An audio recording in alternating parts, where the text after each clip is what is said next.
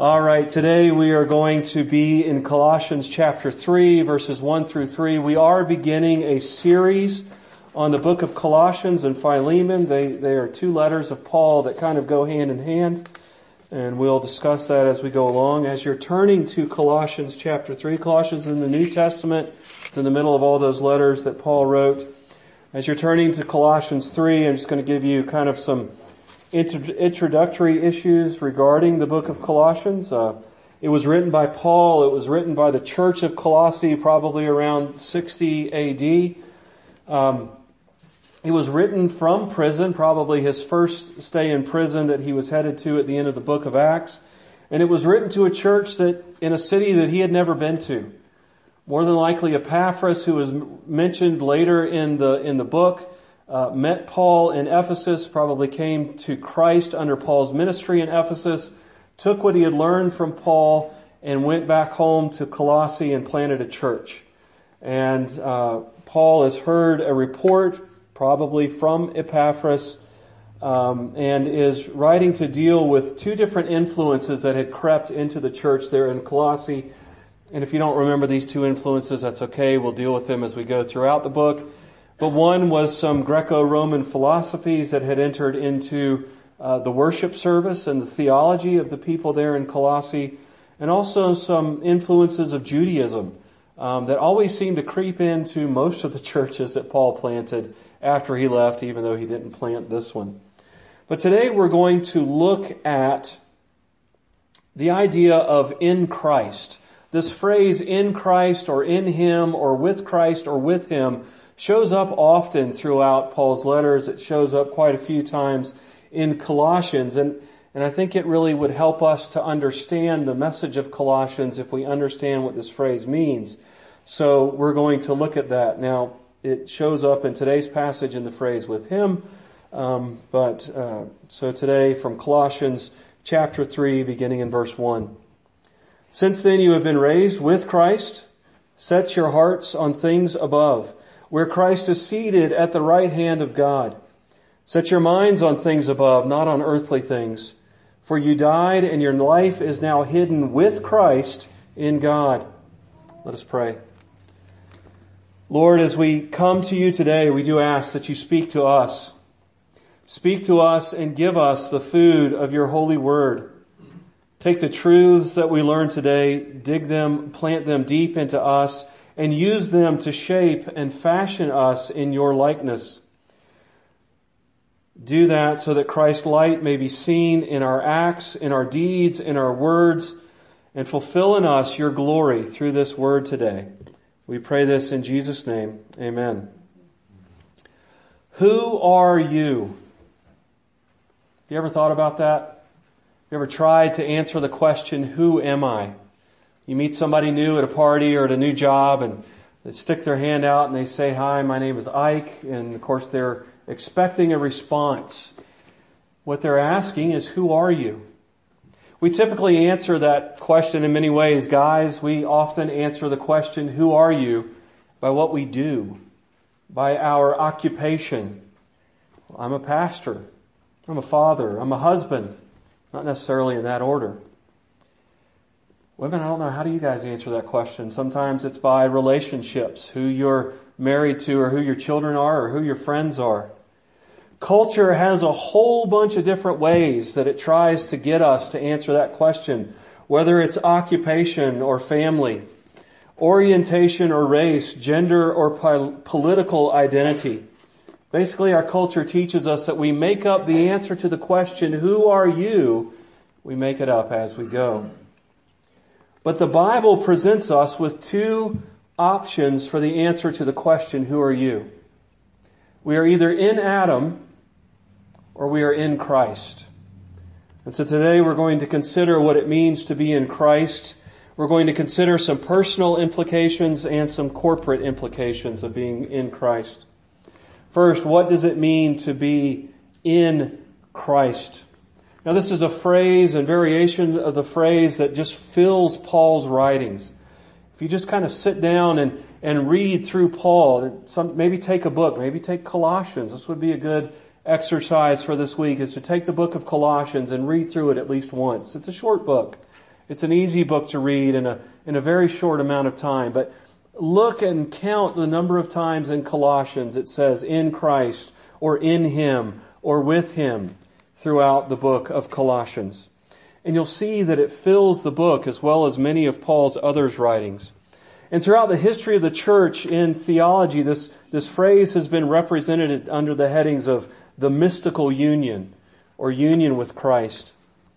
And what this means is that we, through faith, are united to Christ. Now, we don't, one of the mystical teachings that crept into the church is that we're not absorbed into some mystical kind of spiritual absorption into Christ where we lose kind of our own identity, our own personhood, and just suddenly become this kind of uh, Eastern mystical, just bleh, mixed up there in Christ. This is the power of the Holy Spirit taking us and putting us together with Christ. Paul uses two pictures to kind of show us throughout his writings. The first is the idea of first fruits and grafting. Think back to 1 Corinthians 15, where Paul talks about Jesus being the first fruits of our resurrection. In Adam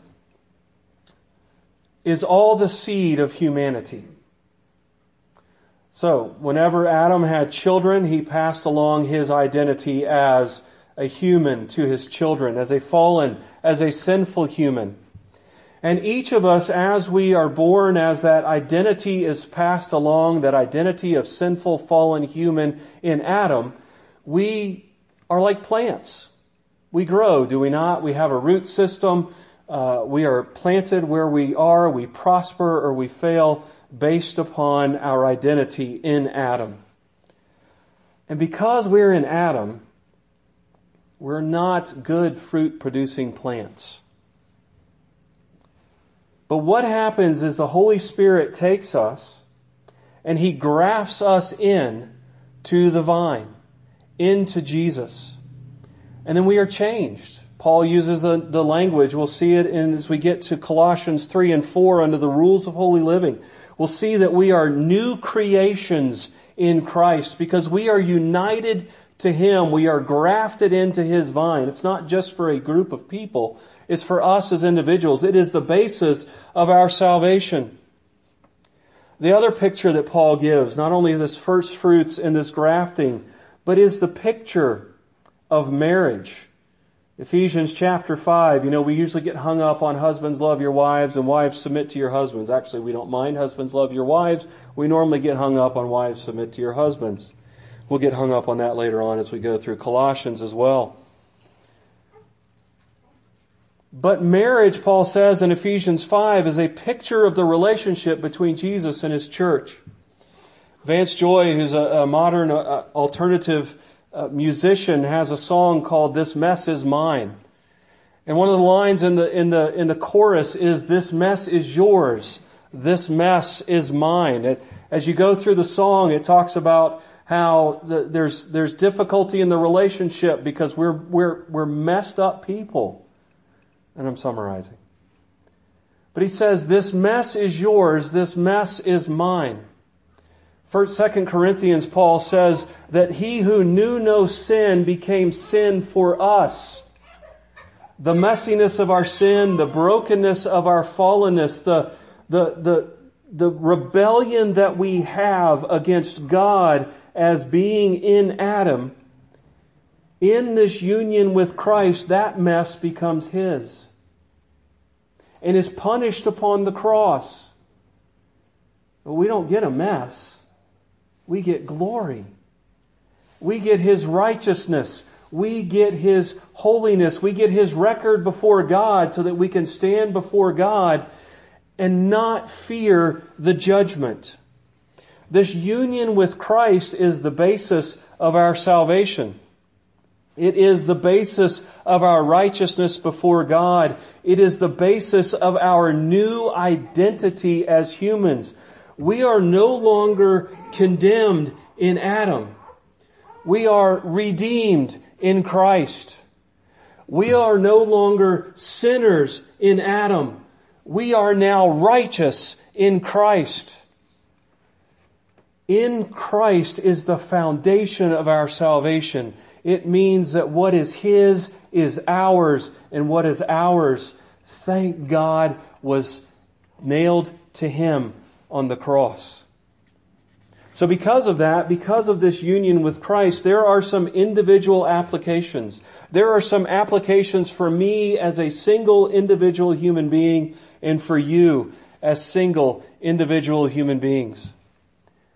When we're in Adam, we have a twofold problem. The first problem is a legal problem. God has set these laws in place. He has said this is what happens if you violate the laws and we do nothing according to Isaiah 65. We do nothing but violate those laws. Every work is as filthy rags before God. We have a legal problem. Union with Christ, being grafted into that vine means that His righteousness is ours. He does not have a legal problem. He walked this earth as a human being. He kept God's laws perfectly in thought, in word, and in deed. And that righteousness is mine. Through the power of the Holy Spirit, that righteousness is yours if you are in Christ and no longer in Adam. In other words, when God looks at your legal record, He sees a clean legal record. He doesn't just see Ike's sins, but okay, Jesus covers them. He doesn't see my sins. He sees Jesus' perfect record instead of my horrible record. But there's also an ongoing benefit to this. We usually stop with that right there. It's called justification. We've preached it before. We've talked about it, especially right around the end of October when we do Reformation Sunday and those things. But you know, there's an ongoing problem with me as well. I don't just have a legal problem. I have a pollution problem as well. My whole body, my whole being, thought, mind, everything is tainted, is colored, is polluted by sin. And that doesn't go completely away when I'm justified. And so there's this process called sanctification, whereby I strive for the rest of my life to be more and more remade in the image of my Lord and Savior Jesus Christ. I seek to be holy. Be holy as I am holy, God says in Leviticus, and Peter repeats it in his letters. Thy kingdom come, thy will be done. I am to strive to do his will and to remove places in my life where I don't do his will. And that is impossible for me apart from union with Christ. That is impossible for me apart from being out of Adam and into Christ. And so it is that union with Christ that gives me the ability to move forward in my sanctification, to move forward in my holiness, to move forward in that pursuit of holiness. If you were to read through the first portion, the first eight chapters or so of Romans, Paul touches on this over and over again. Should I sin more so that grace would abound more? Absolutely not. You're righteous. Live like it. That righteousness is the power for you to move forward into your sanctification. So, union with Christ fixes my legal problem. Union with Christ fixes my sin problem or gives me the strength to work toward that. It also has corporate implications. You know, when I am grafted into the vine, when I leave Adam and become in Christ, I'm not done, I haven't done that alone. You have too. I am placed into a community, a new people, the people of God, who themselves have been moved from being in Adam to being in Christ. That's why Paul says oftentimes, encourage one another. Sing psalms and hymns and spiritual songs to encourage, to lift up, to help each other in that walk of sanctification, to help each other in that process of dealing with our pollution problem. Remind each other of who you are in Christ so that you can walk forward. Ephesians 3 actually puts this in a very interesting way. Paul tells us in Ephesians 3 that it is the church that is progressively being made into the men of God? No. Into the man of God. It is the church that is being remade in the image of God, not just me as an individual. We are in this together and by the power of the Holy Spirit we are united to Christ as individuals and then placed into a group of people who are united to Christ. So who are you? Are you in Adam or are you in Christ? If you don't know the answer to that question, or maybe if you can honestly look at yourself and answer it, well, you know what? I think I'm in Adam. Come talk to me or one of the three gentlemen that serve the Lord's Supper here in a few moments. And see what is necessary to be in Christ. See, the Holy Spirit works in people to bring them to question their identity before God which is ultimately the only identity that matters. And so if you are questioning now, please see somebody. But if you're in Christ, it's important to understand something. In 1 Corinthians 3, 21 through 23, Paul says, So let no one boast in men, for all things are yours. Whether Paul or Apollos or Cephas or the world or life or death or the present or the future, all are yours you are Christ and Christ is in God. Being united to Christ changes our identity. How do we define ourselves? Sometimes we define ourselves by our community or in ways that our community or culture tries to squeeze us into the molds. As we mentioned earlier, orientation, gender, occupation, family status, cultural status, wealth are things that our culture tries to force upon us in order to identify who we are. The church is a culture as well that sometimes seeks to identify, that seeks to push things upon us. You know, the truth is in Reformed salvation theology, what is the first tenet in the tulip formulation?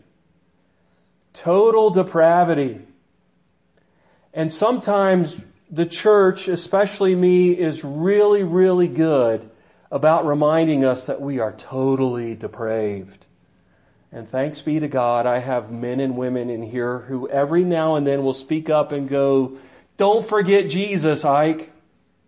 They don't say it that way, but that's what they're reminding me. Because you know that verse in Isaiah 65 that says, all of your good works are as filthy rags.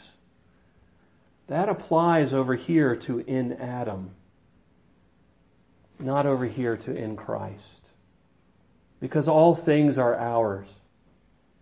And I'll tell you why in just a minute.